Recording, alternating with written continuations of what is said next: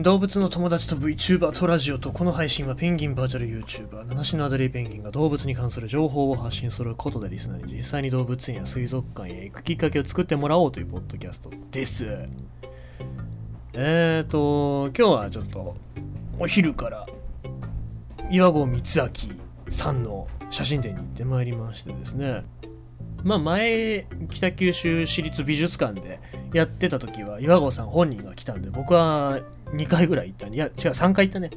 さんかい行ったんですけども、まあ今回は全くちょっと別の違う文館の方でやってたんで、そんななんかでかくなくてこじんまりとしてましたけども、まあなんか久しぶりに写真展見に行きましたね。なんかやっぱ写真撮りたいなって思いますし、世界中のそのなんだろう、僕はあの岩合さんの猫だけじゃなくて他のワニだったりとかキリンだったりとか白熊北極熊だったりとかっていう写真が好きなんですけど、まああのいろんなところでちょっとそういう撮影してみたいなっていうのありますね。で野生動物、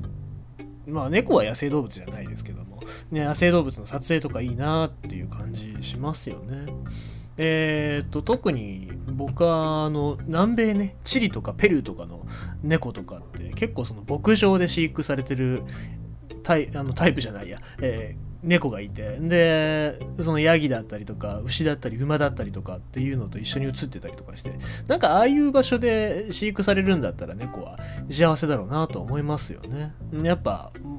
屋内でね飼育するのももちろん、まあ、ちゃんと幸せに暮らしてるんだったらいいんですけど、やっぱそうやって広い場所でのびのびと暮らしてる生き物っていうか猫はいいなと思いますし、猫になりたいなとも思いますよね。まああとは僕はそうね、生まれ変わったら世界中を駆け回る動物写真家になりたいなって思いますね。うん、なんか改めて思わされました。で外に行ったら猫いたんでついでに撮りましたけども、うん、猫いいですね。野良猫の問題はちょっと一旦置いといて、猫いいんですよね。えー、まあそんな感じで、まあいなくなった方がいいのかいた方がいいのかってね、よくわかりませんけども、まあ、こっちはね、えー、いてほしいっていうのも半分し、もういなくなったら仕方がないんじゃねえかっていうところも半分のお話でございます。堂々復活計画に批判の声。動物たちが絶滅しないようにすることが優先。まあ、前に生放送でもお話ししましたけども、堂々のお話です。不思議の国のアリスにも登場する絶滅した鳥類堂々を復活させる計画がアメリカの企業が発表した。遺伝子編集で堂々そっくりの鳥を再現して、かつて生息していたモーリア、モーリシャス島で野生に戻すのが目標だという。人類の影響で絶滅した動物を莫大な金銭を費やして復活させるプロジェクト。そもそも生き残っている生物の絶滅を防ぐことが最優先だし、コストもかからないと研究者からは批判も出ている。堂々は七面鳥ほどの大きさの鳩の仲間の鳥。全長は約いちメートル、体重はにじゅっキロを超えた。翼が退化して飛ぶことはできず、主に木の実などを食べていたという。でまあ、皆様が想像するのが不思議の国のアリスの挿絵に書かれた堂々かと思いますけども、もうちょっとね、えー、違うんですよね。ちょっとあのー、前傾姿勢でもうちょっとなんかそのなんか可愛らしいというか、なんかおーなんかギラギラしてんなという感じの生き物なんですけども、えー、マダガスカル沖にあるモーリシャス島に生息していたが、じゅうろくせいき以降にヨーロッパ人が入植したことがきっかけでじゅうななせいき末には絶滅した。食用として乱獲されたことや家畜用の豚に卵とヒナが食べられたことが原因だと見られている。で、えー、堂々復活計画を発表したのはアメリカのベンチャー企業、えー、コロッサルバイオサイエンスだ。この会社はテクノロジー起業家のベン・ラムさんとハーバード大学の遺伝子学者ジョージ・チャーチさんによってにせんにじゅういちねん、マンモスの復活を目標に掲げて設立された。にせんにじゅうにねんにはフクロオオカミを復活させる計画を発表している。いちがつさんじゅういちにち付のプ レ, プレスリリースによると、コロッサル社はベンチャーキャピタルからいちおくごせんまんドル、約にひゃくおくの融資を受けて堂々の復活に乗り出すことになった。